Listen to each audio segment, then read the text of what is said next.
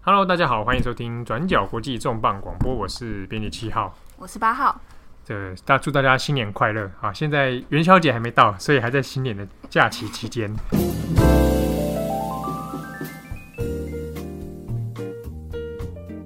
不知道大家有没有注意到最近的所谓新年贺岁片的事情？嗯，讲到贺岁片。大家可能想说，哎、欸，台湾的可以看一些什么电影啊？嗯，但是我们今天要谈的是在台湾的另外一边，中国的贺岁片，其实每一年，呃，你就票房数字来看，都是蛮惊人的。嗯，哦，动辄就是十几亿、二十亿啊。那今年二零一九年的贺岁片呢，在中国有引起不少的讨论，其中一个是关于一部科幻电影啊，这个《流浪地球》。啊，那这部片因为算是在中国里面是号称国产的科幻电影，所以引起很多观众的讨论。嗯，号称开启中国科幻电影的元年呢？哦，科幻元年来了，是不是？科幻元年。加上因为最近中国这个太空事业发展的好像好像很激烈啊，嗯，好，所以这科幻电影就引起不少的这个议论。那主要还有个其中原因是因为，其实，在过年之前，二零一八年年底的时候，本来大家对于贺岁片的预期心理，哦，没有把《流浪地球》好像当成哇，好像很厉害的片。那时候很多焦点是放在其他片子啊，嗯，比如说《新喜剧之王》对，周星驰这一部，那时候在过年前其实话题蛮热络的啊。一方面也有人在说他炒冷饭啊，一方面也觉得哎，可能基本上按照他之前的贺岁档来说，算是有票房保证。那《流浪地球》呢的上映之后，哎，结果反而。异军突起，对，逆势成长。结果这个新喜剧之王口碑似乎没有大家想象中的这么好。那我们今天谈这个中国贺岁片呢，其中一个原因是因为，其实如果我们注意一下这几年的中国电影市场，好，那光是中国自己的发行商，还有一些影剧圈的一些消息，大部分都有看出来说，认为我们以一线城市来说啦。呃，票房的成长速度其实是变慢的啊。虽然说我们以看二零一九年大年初一的单日票房，如果成长到十四亿，就等于二零一九年今年单大年初一单日是十四亿。对，那比起二零一八年的话，二零一八年的十二亿多，虽然说我们看起来是成长，嗯，但成长幅度呢其实有变低。那另外一个。数据呢是所谓的来客次数啊，就是观众到底来的次数有多少？那当然也是数字上是高的，但一样的呈现是，哎、欸，好像呃，并没有我们想象中成长这么快，成长趋缓。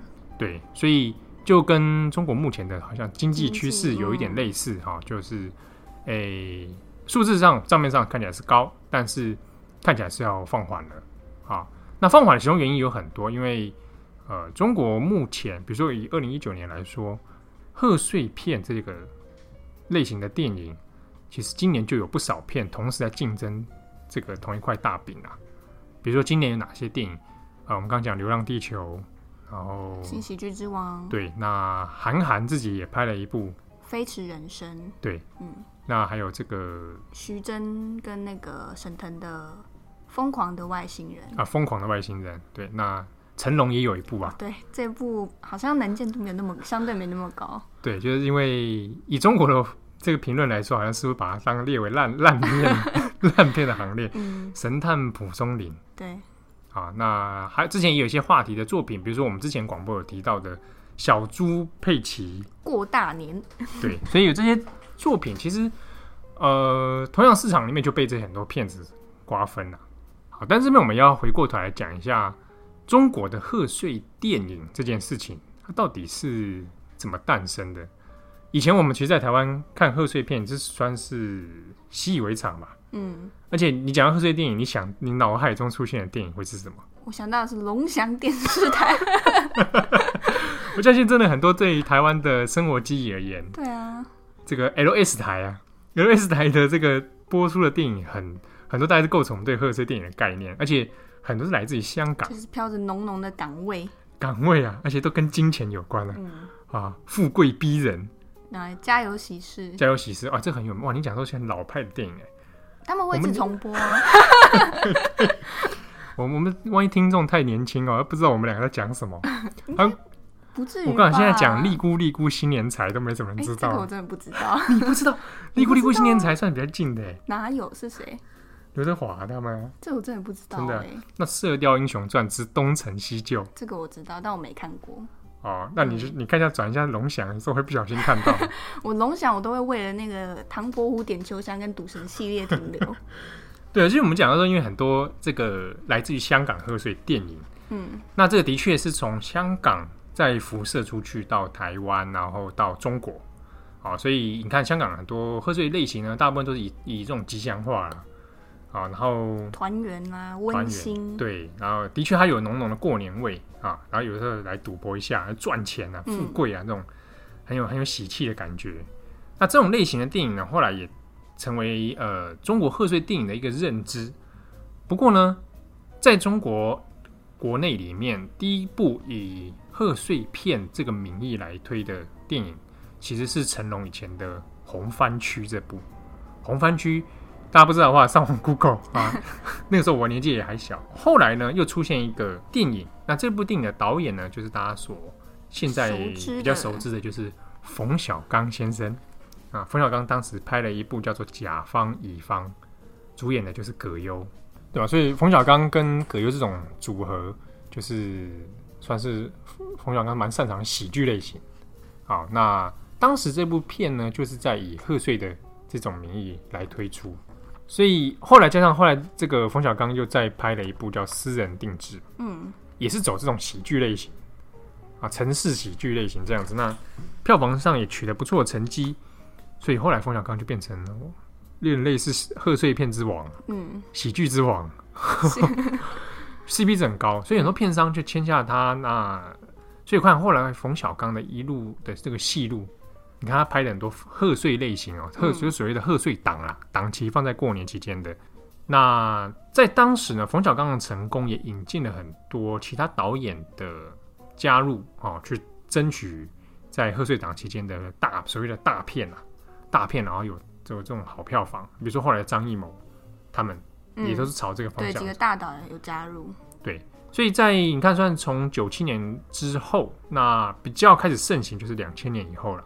中国形成了这种票房上的贺岁档啊，那就形成了现在到早期是以这种一部大片或两三部大片来撑，嗯，那到现在我们到二零一九年了，已经变成算是百家争鸣、战国时代这样子。好，那如果我们对比香港的那种类型，你看我们看香港这种啊，这个利咕利咕新年财呀，家有喜事啊，啊，各种 比较有财气、有喜气的电影。哎、欸，在中国的贺岁档里面也有一些，比如说冯小刚的城市喜剧类型，这是一种嘛。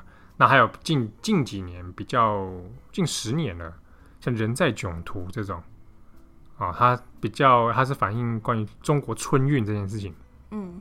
所以在中国也有他们属于自己好像当地特色，等于发展出自己反映自己国内生态的电影。对，这种贺岁电影，那路数就跟香港有点不大一样。然后、嗯、其实你回过来我们看台湾的话，那那个风格也不大一样。对，大概是一些鸡排英雄，对不对？大尾鲈鳗，哎，对，大威罗摩啊，这样这种，哎、其实你讲讲它的风格特色，也是跟中国香港都不太不太。不同。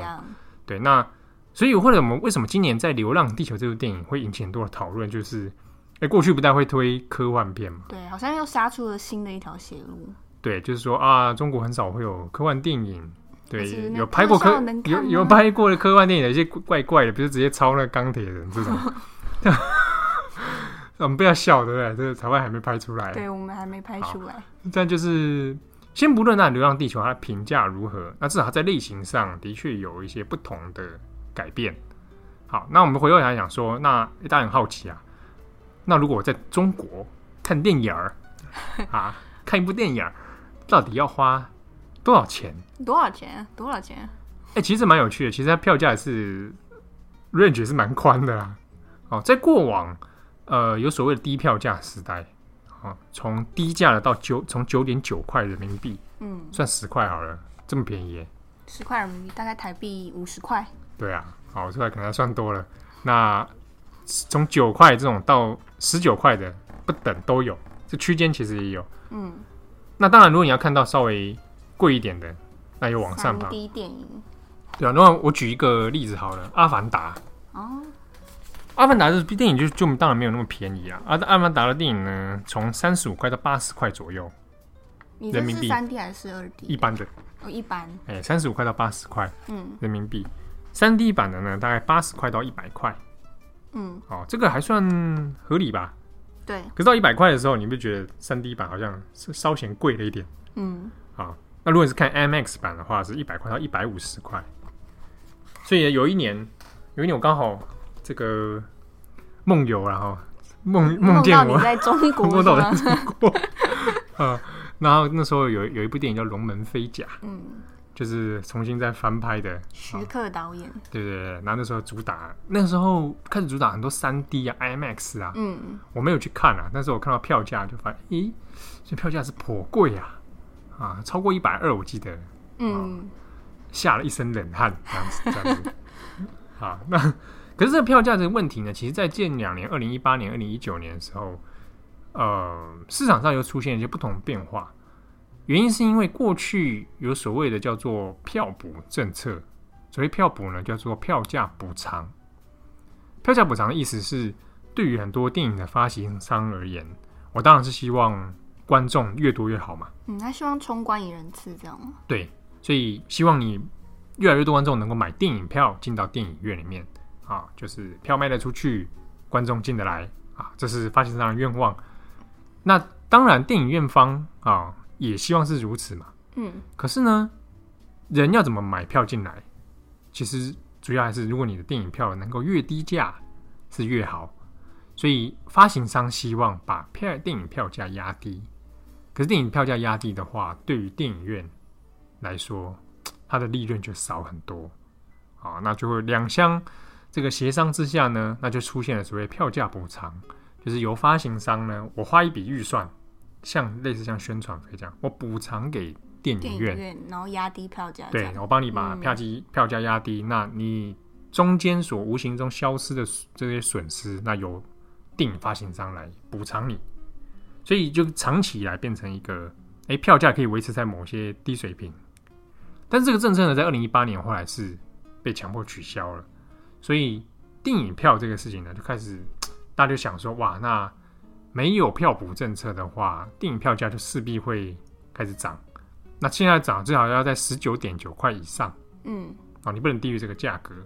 所以如果我们去你上网去看，找一些网络平台中国的订票系统的话，对你差不多看，其实三四十块是跑不掉了。嗯，但三十块这个算对你你算的新台币看起来好像也还可以，不到两百块。对啊，那当然你要在网上跑的价格也还是是有很。大有人在。那在今年的贺岁档里面呢，有一个很特别的现象，我我认为，我想这也是在中国独有的特色，就是本来有一部电影叫做《情圣二》啊，那这是男主角叫做吴秀波。那吴秀波因为前阵子爆发了这个所谓的婚外情，嗯，桃色丑闻，桃色丑闻，对，那他就变成。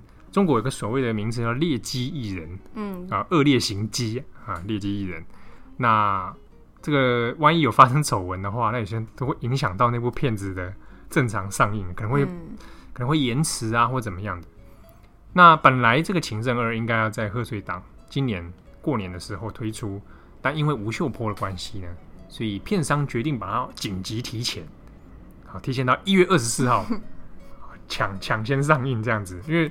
已经卖掉一波预售票了。嗯，好，那这个事情能够让他安全顺利下庄吗？结果也没有，因为在上映的前紧急提前上映了。嗯，二十四号嘛，就二十三号突然又发了一个声明，就是这个档期延延误了哈，所以就先下架了，以至于这个情深呢 就这样掰了。所以他那有可能延后了。嗯，啊，直接什么时候会出现都不晓得。好，那在中国的影视圈里面就有很多讨论，就是说，你看，因为演员的丑闻导致整部片没有办法上映。对，而且这个损失就是用亿来算。哦，对。对，他本来预期预估的这个票房应该是不错嘛。嗯。所以在在中国形成一个特别的特色。然后你就同理，就是你可以看，如果假设是范冰冰的话，她他就会有相同的处境。之前那一部其实有一部电视剧《八青传》嘛，对啊，男加上男主角也是深陷 另外一个桃色丑闻，对啊，所以就基本上可能变成梦幻剧集，就凉了。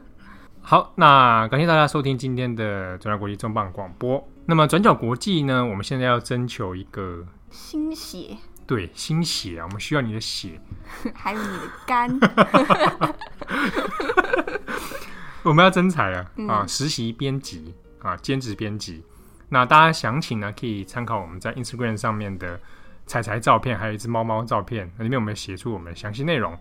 那我们希望这个编辑呢，他我们给他待遇大概是一个月两万五啊，上限可以到两万五，有含劳健保。这么好的实习机会，对呀、啊。然后如果你是在学学生、大学生或研究生的话，啊，当然很欢迎啦。啊，如果你不是学生的话，也没关系。如果你能接受这样的血汗条件，也是可以，也是可以。好，那工作的内容当然是跟转角人的产制内容有关。好，那详情可以去参考我们的 Instagram。那欢迎你们来投履历，加入我们的行列。好，我是编辑七号，我是八号，拜拜。